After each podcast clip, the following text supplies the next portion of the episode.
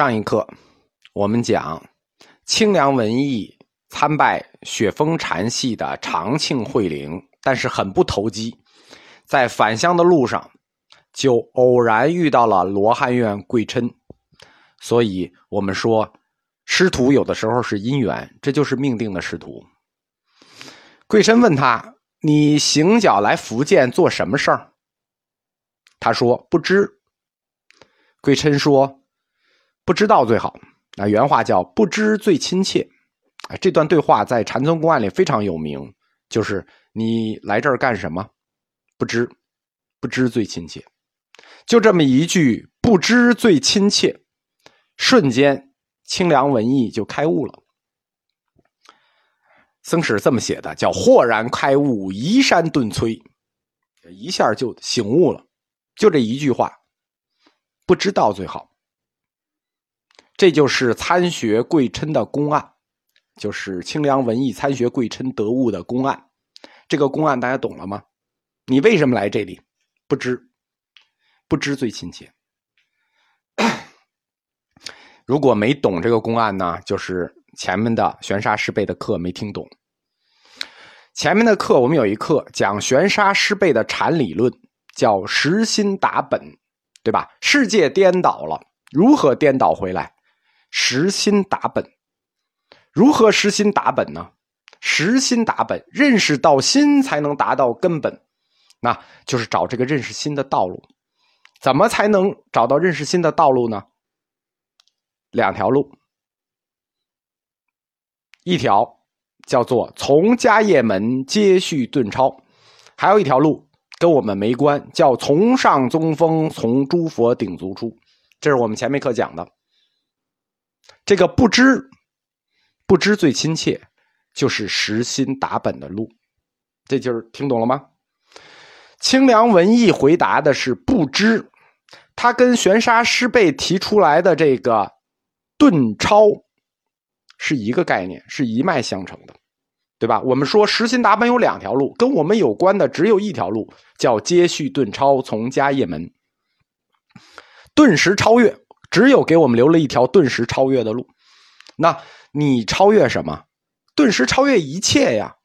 那么见闻觉知要不要超越？当然要超越了，对不对？见闻觉知如果你都超越了，那你可不就是什么都不知道了吗？对吧？所以答不知和顿超在义理上是一脉相承的，顿时超越了一切见闻觉知，所以不知。举一个不恰当的例子啊，你在高速上开车，你顿时超过了所有的车，然后这时候问你前面的车什么颜色呀？没有车，当然不知道什么颜色，所以不知。这个不知，不知最亲切，贵琛就非常的赞许啊。所以清凉文艺瞬间得悟了，就是听了不知最亲切之后瞬间得悟了。这回大家懂了吧？这是这个公案和前面的课的衔接。哎，算了，不懂算了，因为我也没打算大家能听懂。总之大法眼文艺和罗看贵琛他就一拍即合了，立即顿悟了啊。后来清凉文艺他就收到了江西的一个地方官的邀请，哪儿呢？福州的地方官。福州就是曹洞宗的大本营，曹山的所在地。他受到福州曹山地区这个邀请，就到了崇寿寺弘法，他就到了江西福州。那名声四震，据说寺远之僧求义者不减千计，那这个事儿就很恐怖了。求义者不减千计，就求清凉文艺者不减千计，那日常就来求学的人就千把人啊。他在这个地儿叫江西抚州啊，大家记一下这个地方，江西抚州。为什么？因为大约在公元937年，齐王徐之浩在江苏南京称帝了，史称南唐。南唐拥有的地盘就包括江苏的大部和江西的全部，包括湖南湖北的大部，那就等于清凉文艺是在这个南唐的地盘上。那南唐我们前面讲过，齐王徐之浩谎称自己是唐宪宗，不是第4代就是第5代孙，然后名字一变，所以改名叫李昪，唐朝姓李嘛，他就李昪，他就变成姓李的了，改号南唐。李昪称帝以后呢，我们说五代国家除了后周都崇佛。那清凉文艺这么大的大师，在自己的地盘上，在江西抚州，对吧？江西这是多穷啊，赶紧请到江苏来吧，对吧？抚州小地方，赶紧请到南京来吧。所以李昪称帝以后，立即迎请文艺进驻金陵报恩院，那就是南京报恩院，现在也在，赐号净慧禅师。后来他又转到南京清凉寺传法，所以我们叫他清凉文艺。他在南京传法的时候呢，僧史是这么记的：诸方丛林，咸尊风化，意欲有慕其法者，涉远而来，玄沙正宗，终兴于江表。那就是玄沙正宗就被振兴于江表了，就是彻底被振兴在江苏这个南京这个地方了。而且意欲有慕其法者，他那意欲不是指外国人啊，因为当时五代其他国家那都叫意欲了，就其他地方的人慕法者，涉远而来。到后周的显德五年，就是我们说公元958年啊，清凉文艺就圆寂了。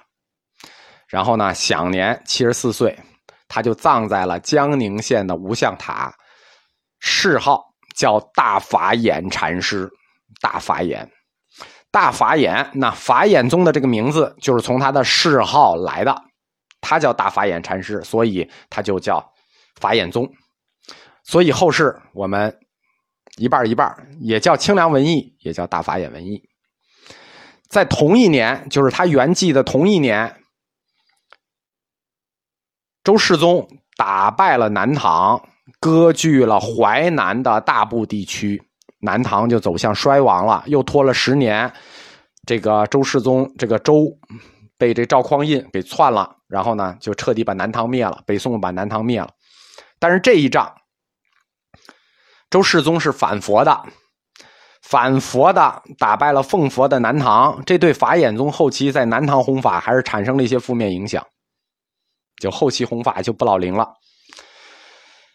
清凉文艺他法席极盛于南唐的兴旺期，我们说公元958年以后呢就不盛了啊。他的极盛期是公元940年到950年这10年时间。在公元945年，南唐元年，李璟攻占闽，取得了建州、汀州、漳州3州，那就是打到了雪峰禅的大本营。南唐扶植清凉文艺，扶植大法眼宗，这样法眼宗的势力就杀回了福建雪峰禅大本营。又5年，公元951年，南唐又派兵杀入长沙，灭掉了楚。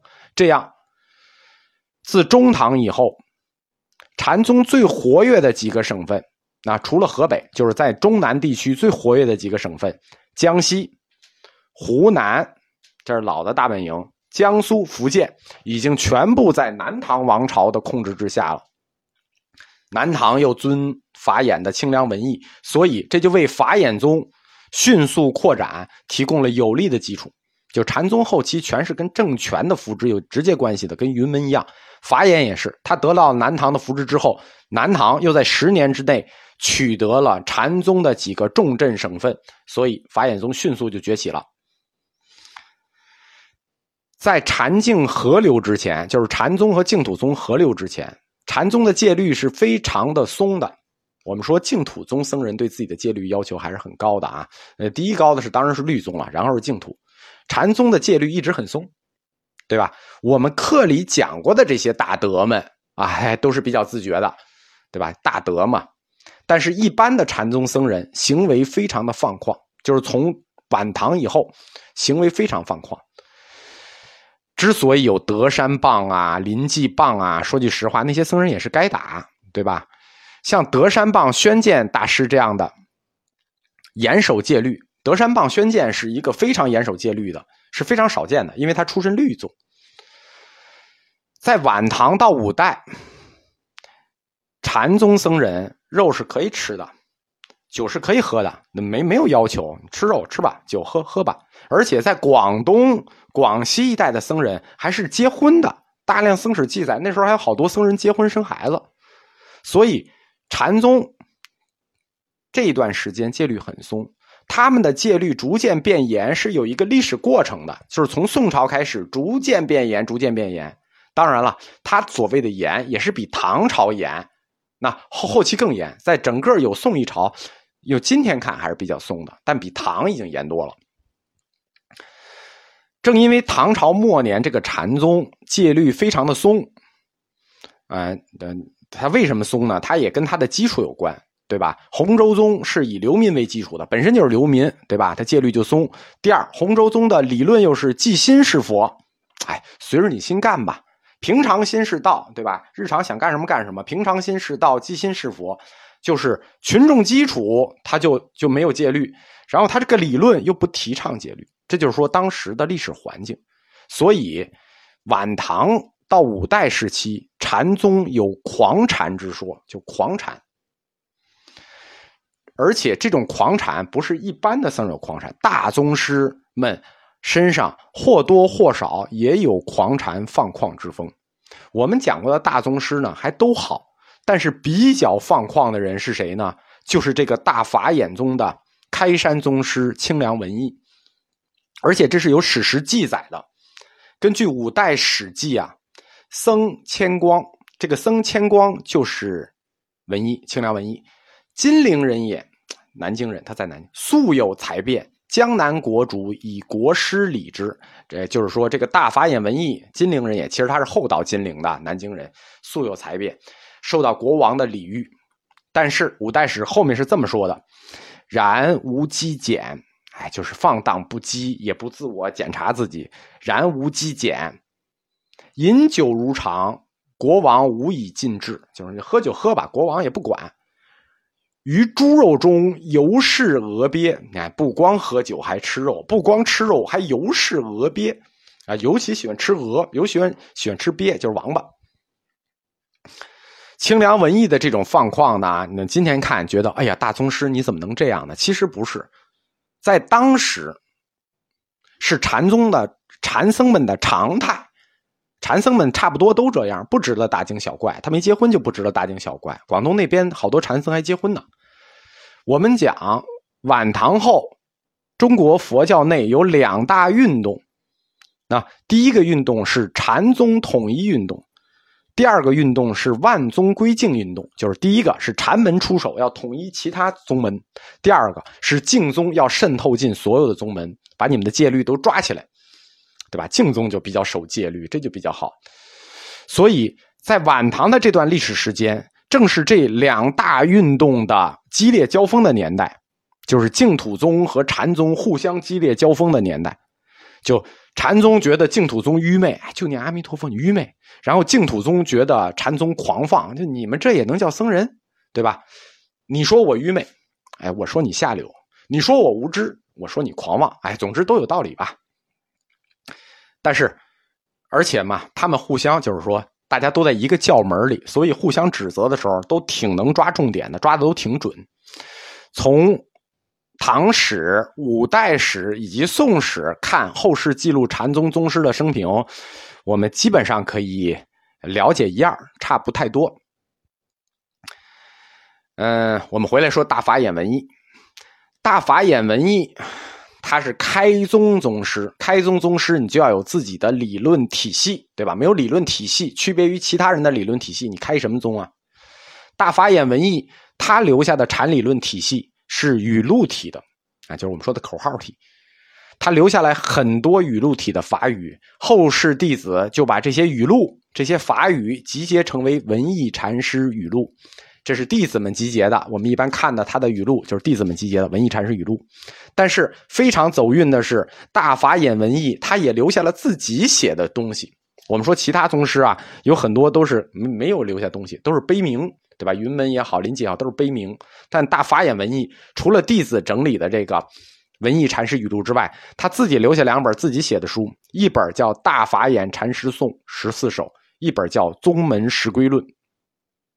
这本《大法眼禅师颂14首》就是一本诗歌集，然后这个《宗门十规录》呢，说实话就是他的一个有历史资料的这个政论集。